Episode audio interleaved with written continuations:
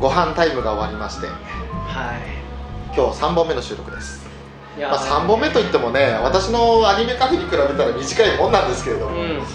あっちちょっと異常だからさ3時間とか普通デフォルトだからねあゆるななもそうですねあはあだからこのゆるカフェオレはちょっと短めなんですよねワンテーマワンテーマで区切ってる感じいまあテーマあんのかな感じするんですけどねまあぶっちゃけないな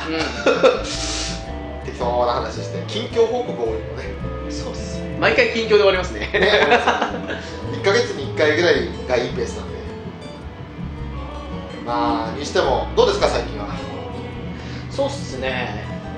作品的に発電が続いたっていうおうジャッジアイズは当たり合ったんですけど、え11月はねあの某 NT もそうですけどあガンダム NT もそうですけあど、ええあと個人的にあの恋と嘘って作品を読んでるんですけどあそれの第8巻が出たんですあよ、はい1巻から8巻までの中でええダントツで本当ごめんなさい一番面白くなかったです面白かったあ8巻って大体どのぐらいだあのー、あれかい男の子が好きな男の子が出るかかな違うもっと進んでるもっと進んとでる最新回ですからね最新回かあそっか俺あの漫画ボックス乗ってるから遅いんですよねああ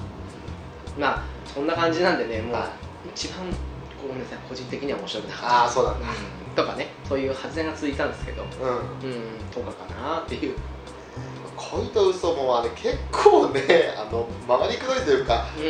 ずーっと同じこと繰り返してる感じもするんだけん、どまあそうなんですよね、うんまあしゃあないですそこねまで引っ張るものでもない気もするともありましたしうんあとまあ高崎さんいい加減に本音話してるっていう感じになるんだけどちょっと引っ張った割にはその多分どれも大した理由じゃないような気がしてきてまあね所詮中学生高校生の恋愛事情だよっていうところはあるんだな、ね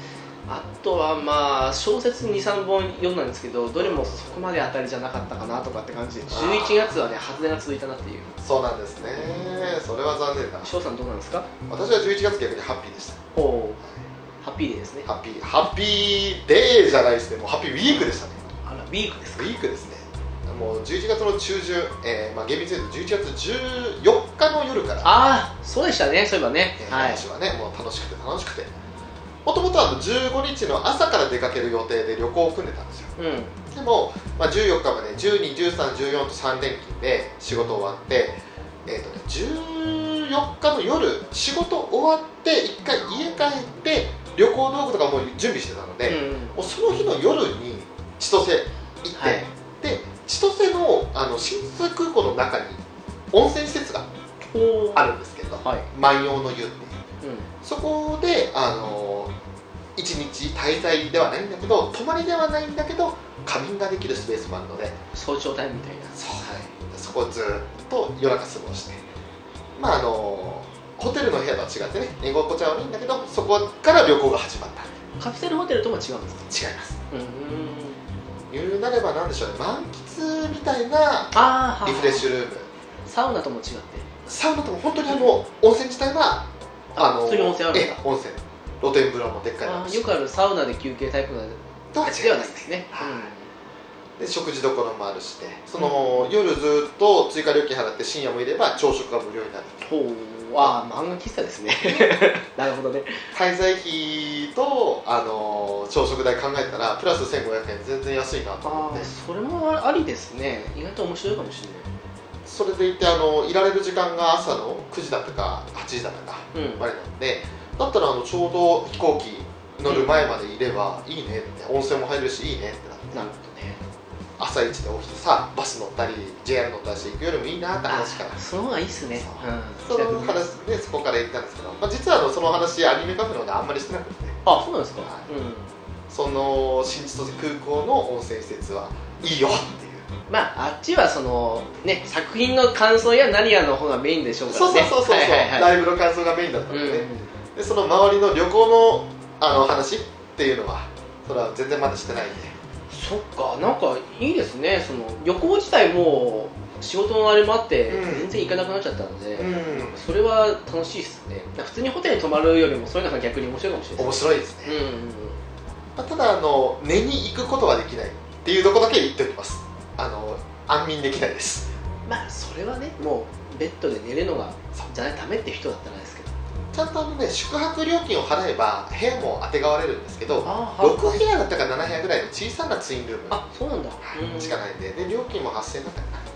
あそこならそこ別にいいですそう、別にね、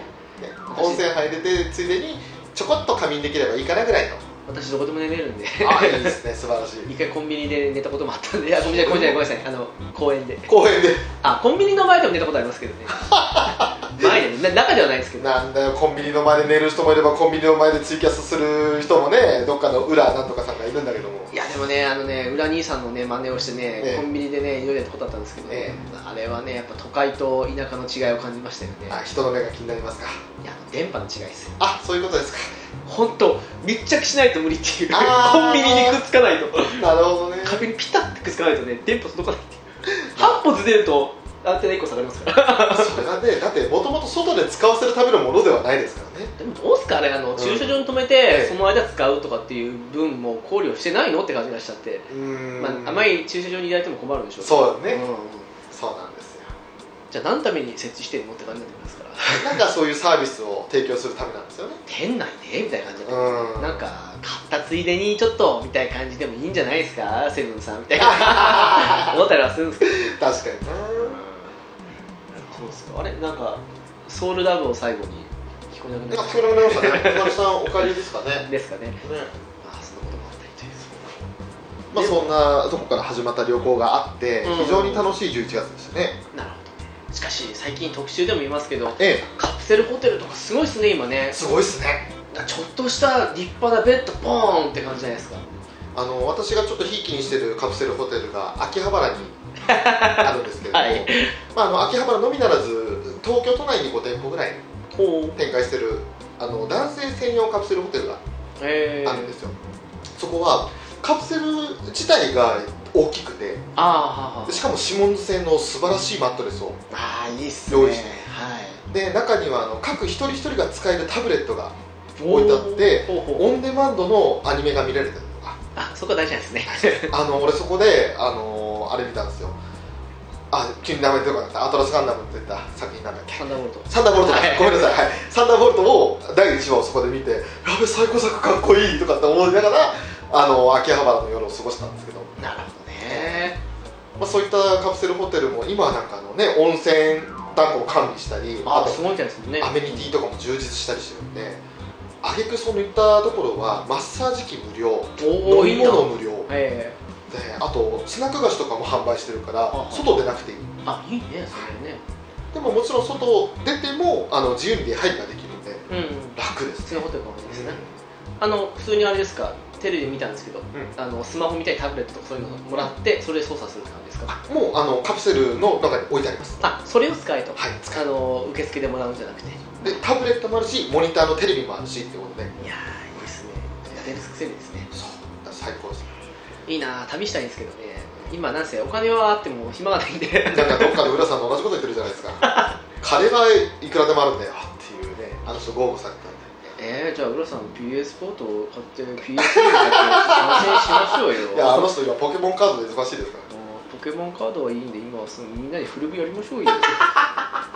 この間は音声だけで入ってきたんですからねなんか入ってきましたねなんであなたここにいるのってあれ浦さんだと思ってそうそう「 浦さん!」って言 って何「何?」って何びっくりしましたねあれねでずーっと最後までいてくれたんですよねゲームやらないのにあれ まだいらっしゃったっていうまあそういうこともありますからね今便利な時代ですからね便利な時代ですよはいいや本当ね駆使すれば何でも無料でできますからねまあ一応ネット代を払ってる前提とか言われますけどねでその旅行の話にちょっと戻るんですけど、うんあのまあうちら北海道の地震が9月にあったじゃないですかありましたねいやあのあれのおかげでやっぱり北海道に来るお客さんが観光客が減ったと減りましたねいうこともそうでですけど外国人もそうですね顕著に減ってしまって、でまあだいぶね今落ち着き取り戻して少し上向きになってるのかなといつも通りの観光客来てるのかなって感じなんですけど、うんただやっぱりそういった観光客を呼び戻そうってことであの旅行の代金を安くするっていう国の政策があったじゃないですかああはいはいはい、北海道旅行を安くしますあの負担しますよ国があってうん、でそれは実はあの道民北海道に住んでる人も使えるんですよあなるほど、うんで私それをちょっと使わせていただいてあの1月またちょっと旭川の方に行く予定があるんですけどああもそうですねでその旭川に行く時にあのそれを使わせていただいて普通のあのひ素泊まりで最低ランクの部屋で5000円だったところをランクを2段階ぐらい上げて朝食をつけた上でさらに半額にしたのでなんと素泊まりよりも安くいい部屋に泊まれるっていうはっていう予約を取りましてあ なるほどねえー旭川の温泉に使ってこようと思いますいやーいいんじゃないです かやっぱり寒い時ほどねあのね体の芯まで温めたいっていうかそうもう心はねとあるイベントでほっかほかになるんですねもう外からも温めていこうかなといやでも本当ねシャレにならないぐらい手足がねあの冷えますからねそうお風呂とか入ったらなんかしびれとともになん か熱が戻ってくる感じしますもんねあの季節ってねねあのー、白を天野ですねあああ腕がチクチクするこの体勢つらいなあ一緒に風呂入ら ないかっていうやつですねなんですかねねアイナがえっっていうねまあその手も後々なくなったりなくなやめてったありげなてかったりだけ 足もなくなってやめてあげてどまあそのこともあったりなかったり二人で支え合っていきましょうねラストリゾートに続くんですはいまあ二度と行ってらっしゃいって感いじってでらっすしかゃいね隊長もう楽しみでしょうがないですね いやでもなんだかんだ言ってもうあと1週間10日ぐらいですかは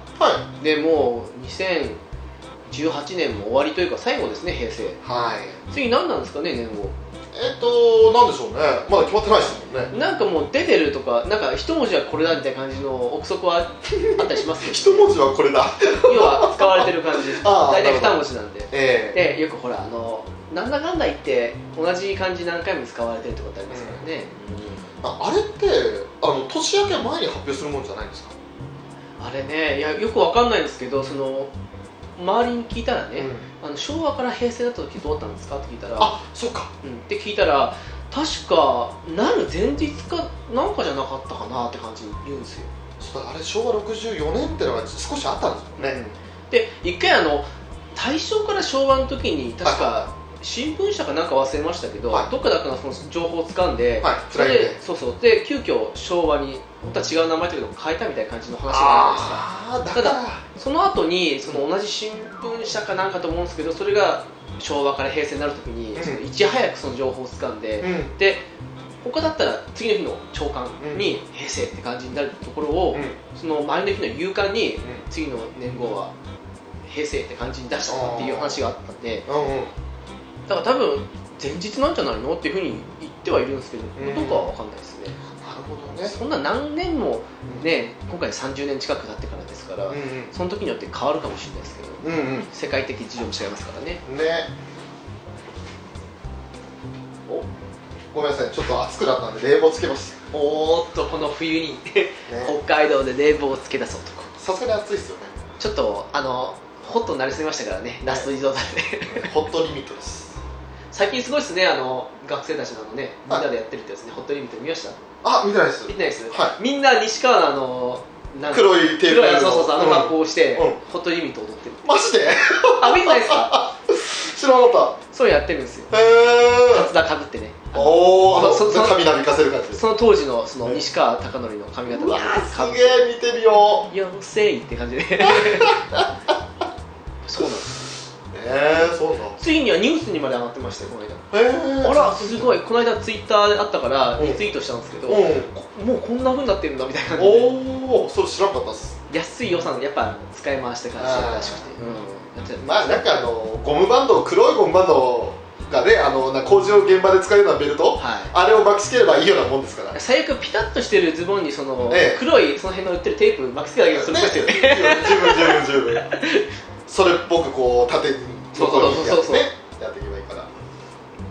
てこともありましたねなるほまあどうですかその、どねはまあ、平成最後でなんだかんだ言って我々ってうん物心ついた時にはもう平成入ったじゃないですかいそうっすね、うん、でまるまる平成を30年分って感じに考えると、ええまあ、いろんなことあったと思うんですけどはなんか不思議な感じしますよねその昭和生まれなんだけどはい平成で来てるから、いうん年号が変わるっていうこの不思議な感じうんなんか別に違和感というかその感慨深さが一切ないっていう、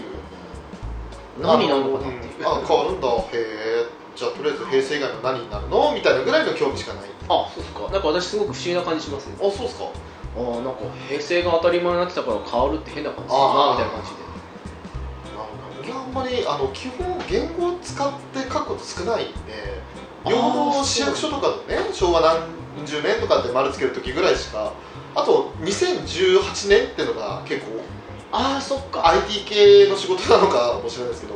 それもあってね多いからこっちよく書類作成の時とかにうん平成何年とかって感じであー平成30年とかって感じで打つことが多いんおうおでうまあ2018も多いんですけどうんぶっだからねすごくそれがまたうんって感じがしてちゃけねあの平成が何年か分かんなくなる時がたまにあるんですよおっと本当にマジであでもあれで2000何年が平成何年ですかって言ったら変換するの確かにえって思うんですけどあの幸いなことに自分の生まれた年が昭和60だからあそこから逆引きしたら平成は計算ができるんだけどあ自分の年引く3なんうんうんうんでできるんだけどそうじゃなくなるわけでしょ今度からまあそうですね自分の年引く33かを引いたらあー新しい言語の何年かが分かるまあ、なんか逆に私の場合はその2000何年からそれが始まるかって感じのそこを決めておいたとこから引く足しとかあーそうかなっていうなんかそういうね頭の中の計算でこうバーッとできてたものがちょっとしにくくなるのがどうなのかなってところが、面倒っすよねだんだん計算能力落ちてきてるから さでできないですあの月々の支払いいくらだったっけなーって計算するだけでも分かんなくなるんであーこんだけぶっこんだけいいかって感じでやることがあるのにねちょっと多めにやっといても余ったらまた違うところで使えばいいんだそうそうそうそうそうそんな感じのが多いんでねわかるわあのもうあの給与入るのと支払いであのうん分けてるんで、うんうんうんうん、特にそうなんですよねそこを支払い分けるの面倒くさくないと思ったんですけど、うんいろいろ考えるとねその勝手に引かれるとまずい時もあるのであなんだかんだ言って分けた方が便利なんだなるよほど、ね、うん、ちゃんと管理もできるってこともあるしねそうそうそうそうそうそう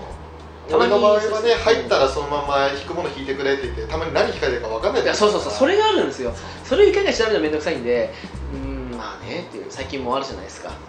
ペイのあれでペイなんでね、うんうんえあれ怖いっすね使ってなくてもダメっていうね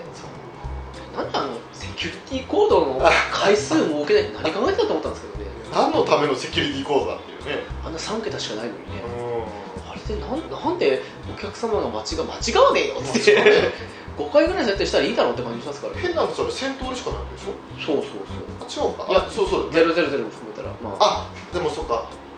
そうそうだよね、うん先取りだもんねそうっす数じゃ当たるんですよいやそんなのねやろうと思えば我々できますよね、うん1000回ぐらいだったらね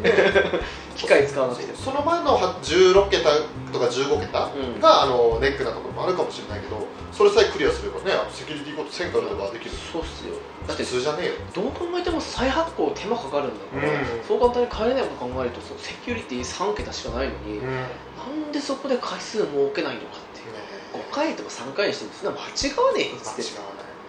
月3回とかにしたらいいと思う間違わない通算じゃなくてねうんね意味がわからない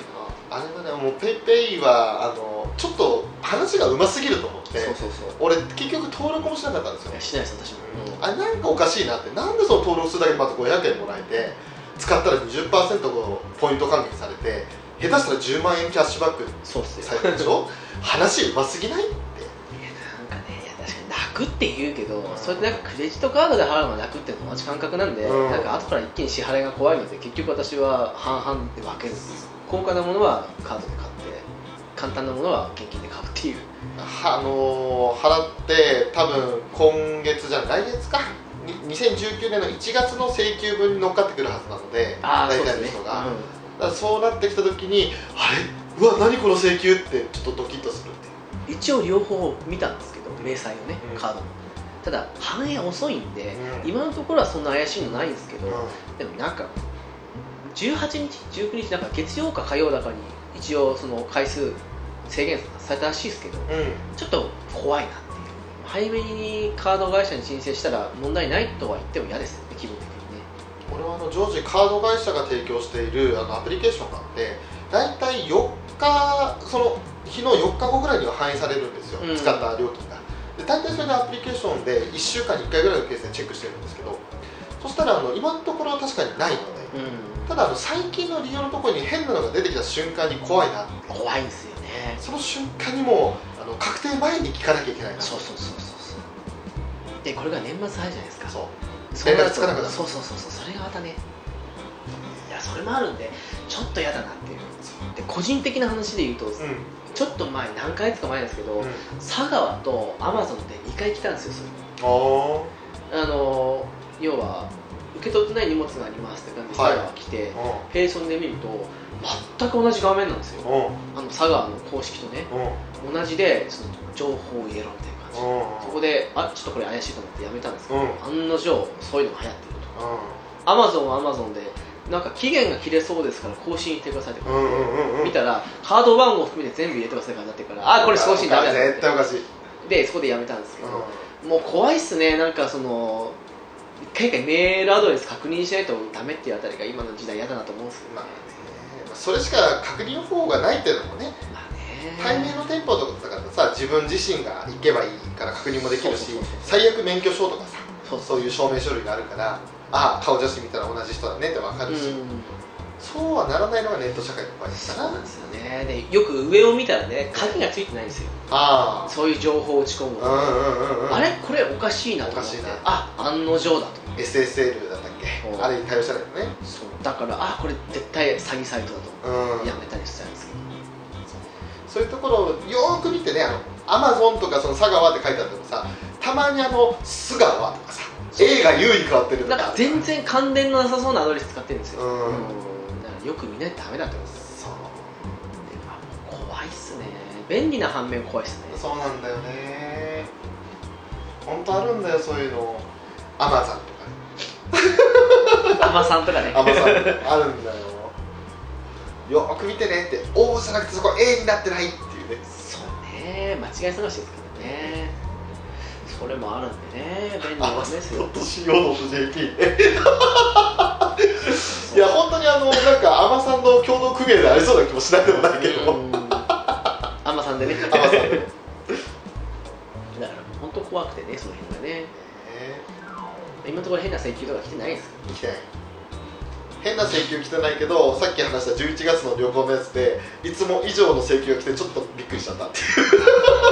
いう あそれはねもともとそれ使うだろうって旅行中は考えなしでクレジットカード使うから、わかりますわかりうまん、す、で帰ってきてから計算してあこれだけ使ったから予算いくらオーバーしたなとかさ把握してたんだけどいざ金額見るとちょっと目玉飛び出そうになるそう大体把握してるはずなのにいざ見てみると結構違うから、うんだからねもう私ねその余裕があるなしに関係なしに何か使った時全部メモにメモってるようにしてるそれは大事あの家計簿じゃないけどねそうあれ大事だなと思って大事本当怖いっすね意外と盲点なのが旅行先で交通機関使うじゃないですかはい考えなしに IC カードでピッピッピッピッ通るからあああそっかれがねあそういえばあれだけ往復してたら1000円かかってるよな余計にとかさあるんだよあとそのちょっと高いもの買った時とかに、あの24回払いとかそういうのするじゃないですかさああと初回だけ意外と金額来る時あるんですよあそうだ頭金含めてねそれで大体まあ倍ぐらいかなと思ってると、うんものによってはあのほぼ全てそうんの一月だけで払えみたいな感じになる時もあるんで、うん予想外に5000円ぐらい高かったりとかあるんであるねそれはあるんで少し怖いんですけどね24回やったら金利手数料とか増えるんじゃない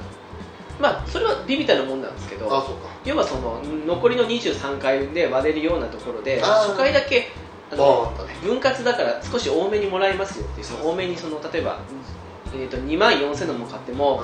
月々1000円って普通に思うけど、うんそこで初回だけちょっとあの8000円ぐらいかかったり、まあ、8000円はかかんないですけど、まあ、そんな感じで何千円はかかりますよ残り23で割れるような感じでそうだね何百円とか800円とかそんな感じになりますよみたいな感じなのがあるんであの車のローンが一番顕著だねああそうでしょうね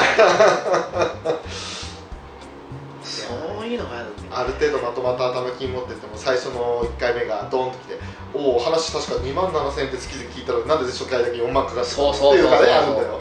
だって iPad Pro を買った時もそうですけど、はいはいはいはい月々2000円これ300円400円なんですけど、うん初回だけ7000円でしたからねそうああそうそうそんな感じとかでえまあまあそっかとは思うんですけどーいやーでも今今でこそね自分の車手放したけど家族の車使ってるけど本当あの車のローンと家賃とあった時にはそれだけで貯金がなくなってたなと思ったね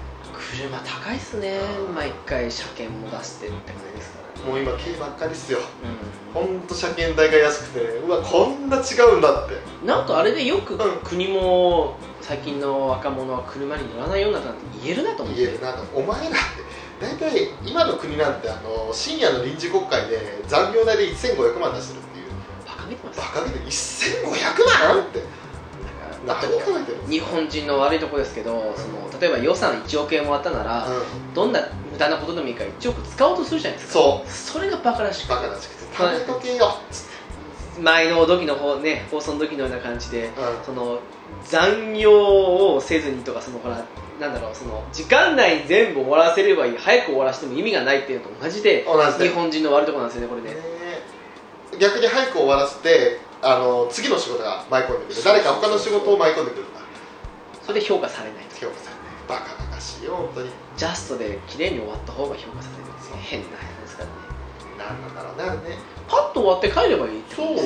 まああの報酬制にすればいいんだねそうっすよ別に今そうするとこのノルマが取ったとか言うやつがいるんですよね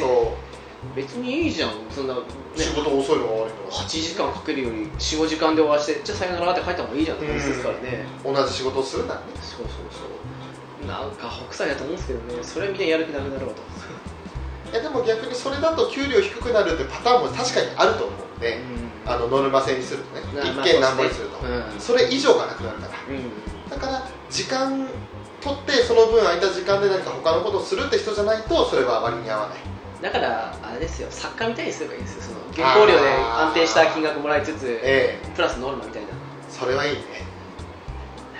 1ページ何円そうそうそうそうで原稿料はね安定してその書いたページ数もらえるけどもその印税の部分は売れた分だけですみたいな感じのあーごめんなさい私あの爆満情報しかないんで原稿料は1ページ8000円であとは出来高払いですあもうそんなだからもうそのキャリアによってページ数い1枚に対していくらもらってっていううん安定した原稿料もらいつつあとはその吸ってもらった部数によってって感じですからねだから売れても売れなくても1万吸ったら1万分もらえますからあーあそうバクマンで今思い出したんですけど、はい最近あの j イコムのオンデマンドにバクマンが入りまして、アニメですか、えーあの映画です、映画劇場ああ劇場、はい、あの佐藤健と神木隆之介ののはいあの2人のやつの映画版のやつを初めて、えー見ましたおおはいはいはい面白かったまあ面白いですねあれは実写にしても面白いタイプですからねあのね中井さんとかを演じてた人もお中井さんだーと思って平丸君もいるぞみたいな感じだってうんいいキャラでしたからそうねただねあのあずきちゃんだけがちょっと可愛げなかっあ私見てないっすわ誰やってたんですかあれたあれ誰だったっけ中条さんじゃないあれ違ういや違う中条あやみその人じゃなかったえっ、とねごめんなさいちょっと今名前出てこなかった中条あやみはね 昨日のグルナイ見てねすごい今印象に残ってんだけど、なニセコに出ますからねこれね ね、 ああの人じゃないあのー違う人結構ね目がクリッと大きくてあんまり表情が少ない子なんだけどまあ調べれば早いですけどねねわかりました調べて後で調べますあの人 ねその子がねあの可愛い一面もあるんだけど俺がイメージしていたバクマンのあずきじゃなかったうーんまあその辺は難しいですねイメージとねはいまあ、どうしてもアニメの方のイメージが残ってたのかな、ああなるほどうんね、、だから仕方ない、うん、あれだけはちょっとあれうん、うんと思ったけどただ ただね、うん、あの最高と囚人は良かったようんただあれ逆転でも良かったかなっていういやそれは思ったんですよね見てないから何とも言えないですけど、うんこれ最初配役見た時にこれ逆の方がいいんじゃないかと思ったんですけどねあの佐藤健の迷路活発さが囚人だと面白かったなうん逆にあの3月のライオンとかでも演じてる神木隆之介がうん最高だともうちょっと陰気臭くできたなっていうああなるほど、ね、最高らしくなったなっていうそうなんですね意外と陰気臭いですよねねいやあのだって神木隆之介ってあの3次元のジャンプ主人公じゃないですかうんどの作品でもうまく演じるしそうっすね確かにね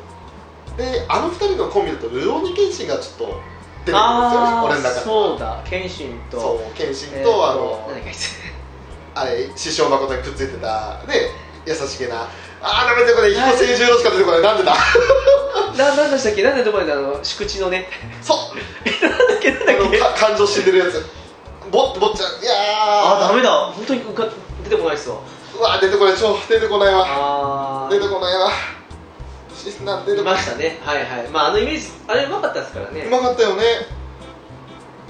ああ出てこない誘導券ねさっきの2分の1もそうですけどええええええいや出てこ新ない幹線みたいな体が邪魔になってたらそう邪魔だよと思って 何度も言いますけどもいや出てこないセカそうじろそうだ総自動だそうちゃんそうちゃんやっと出てきた点検のそうじろ懐かしいですねね、実写版では神木隆之介これがすごいハマり役だったと思うんですよこの子いやうまかったと思いますよすごいですよこの子って年齢じゃねえなあこのの方感情が死んでるとことかの服にねねあの陰気臭さをあの3月のライオンがめちゃくちゃドハマりしててうんうんうんわーってあこれはレイ君だわって思ったんですよねレイ君と宗次郎って結構似た感じがあーあるかもしれないまあそういう確かにまあうなんか神木隆之介いいなーと思ってでそれを逆に最高にしてみたら、んうんもうちょっとこうネクラなイメージがそうなんでできすたよのかなっていねう、まあ別にいいんだけど主人ってなんかああいう眼鏡してるとどうしてもそういうイメージで思う人いるかもしれないですけど、すんごい明るいキャラですからそうねある意味ね明るくてあのコミュ強でですごくあの女受け良くてそうそう要するにイケメン枠なんですよ彼はあの比較的誰とでも仲良くできそうなタイプですかでらきそうなタイプ最高逆ですからねあコのミュだっ障でてかやちゃんだってそこに惹かれてるんですからそう囚人そうそとうでしかもそのかやちゃん映画一切出てこないからねか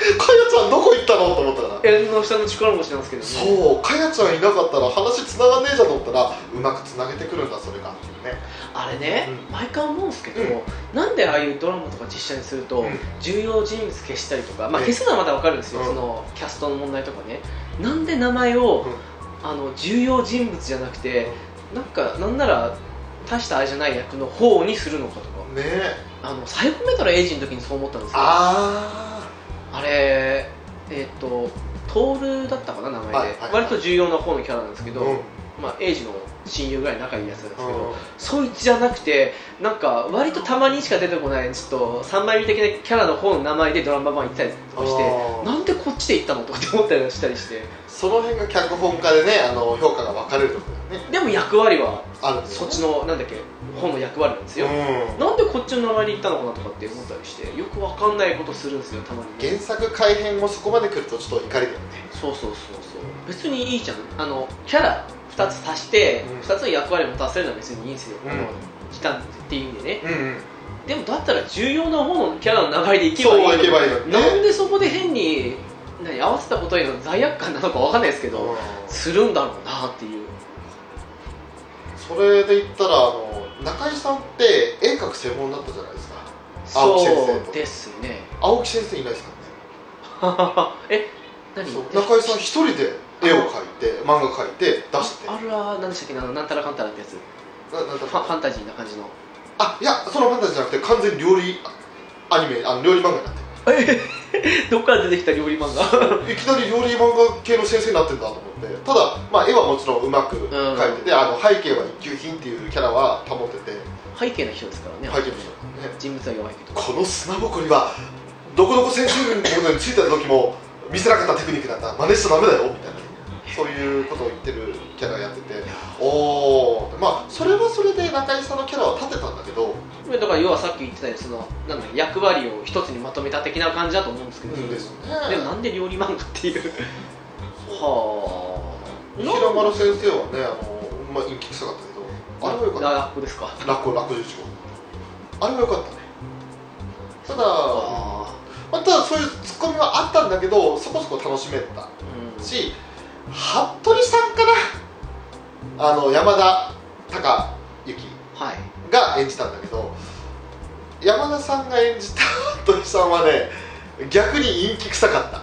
なんかイメージ湧かないっすね湧かなかあんっまたり最初もう最初出だしからねこれは服部さんちゃうと思ってまあね違うなと思ってたんだけど最後の方では酒飲んだら結構暴れる感じは服部さんっぽかったなるほどねあといやーそっかあの山田が山田君が演じたことによって服部さんがイケメンすぎたあ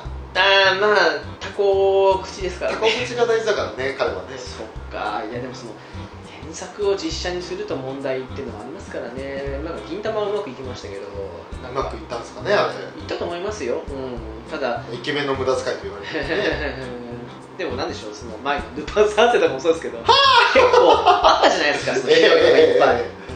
あれでも名探偵コナンはそこそこうまくいったんじゃないですかうん、そうなんですかあれってまあテレビドラマの実写ですけど、あのうん工藤新一のねやつは良かったような気がするんだ評判はどんなもんかわかんないですけどね、 けどあれはじゃあ俺がちょっと好きだからっていうひいき目があるかな、まコナンにどんだけ思い入れがあるかですよ ねあコナンが出なかったから良かったのかな だって今コナンやるとしたら寺田真君しかできないでしょああ今ならそうなのかおそら子く役ってすぐ成長しますからね成長しちゃうからねだってあのまるまるモリモリはもう無理でしょコナンの年齢じゃないから最近見ないですねあのワイモバイルの CM で女の子は見る芦田愛菜ですかあまあよく見ますねでもう一人名前ちょっと忘れちゃったぐらい福君福君だうんまるまるもりもり見てたけどあれももうずいぶん前なんですねろ6年7年前かえ怖いなそれこそねあれですよもう なんだっけ名前出てこないまあいいやもうそそんなレベルなんですよ我々もう脳みそ腐っちゃって、ねそうそうそうえいやまあ本当、まあ、そういうふうにあのオンデマンドとかでちょっと忘れ去られたような作品数年前の作品とか見られるようになってきてうでそれでちょっと最近楽しいなとんいいっすよねその iPad だとか Android もそうですけどそういうにしてもそうだしテレビだけでもそうですけどそういうのをね無料で見れたりもしくは月何百円で見れたりしますからうんねね、それはレンタルビデオはいらなくなるわいらなくなるわ時代が変わったんですよねだからですかね最近ゲオなんて全部セルフですもんねえああのそちらにセルフレンチございますのでどうそぞちらでどうぞ勝手にみた いな勝手にあの通さないで持ってったらビービーになるよっていうねそうそうそうだからあれセルフレジは楽だなと思いますよやり方さえ分かればまあそうっすねたまにあれ読み込まない読みな込まねえなっ てあありれはますけどねあのねカードの向き逆なんだよね大体ね高等生って書いてあるからやったらあじゃあこっちがバーコードこっちだ違うじゃん違うじゃんそ手が出てるモニターと同じ絵柄にしてやってるなんて言ってう そうてそうそうあるあるあるある矢印の方向に通してんじゃんそうなんですよあるあるモリモリですよおうおうまあねだから最新作を借りに行くとか以外だったら本も使わないからそうさすがに最新作だったらネットで借りるより安いですからうんまあでも行ってまた返しに行ってって手間考えたらおっと で、ま、オンデマンドでいいのかなっていあうの私あの職場の帰りちょっとゲオあるんでああそうだよね暇あればゲオ寄るん でちょうどねあの土日とかなんええて仕事終わって帰ってる途中にちょうどゲオがオープン時間だったりするんであーそのまま行くんですけど俺は帰り方次第では直でバスで家に着いちゃうんでああバスか地下鉄バス通ったらゲオ行けるんですよ私健康のためにも歩いてますからねあーそうなんですよさすがに歩くとね3時間の出勤時間かかるんでうん歩きはしんどいですねバスで40分かかるかなこっち30分40分35分ぐらいかな、まあ、ちょうどいい距離ですけどある意味バス40分でさらに歩き20分で通勤してるかあらねならいいんじゃないですか20分で歩いてたあー まあ地下街だからねその地下道ぐーっと歩いていくのに20分かかるうんだから距離にしたら1.5キロぐらいあーまあまあいい距離ですねちょっと、まあ、疲れはしないし汗もかかない距離なんだけどまあ歩いてるっていう10分20分よりは30分ぐらいの方がなんかう聞きながらだったらちょうどいいかなってそうなんだよねラジオ1本1回聴けるぐらいの長さがちょうどいいよね私もう前からき見見たりしてる番組ですけど、うんひたすらバズーカばっか聞きながらバスバスあのススカパーでやってるやつバズーカってやつですけどああ知らないですの小籔が司会してるんですけどねえそれを散々取りだめしてたものを全部ー、見ながらスマホに落としたやつを聞きながらねああなるほど俺はスカパー契約してないからな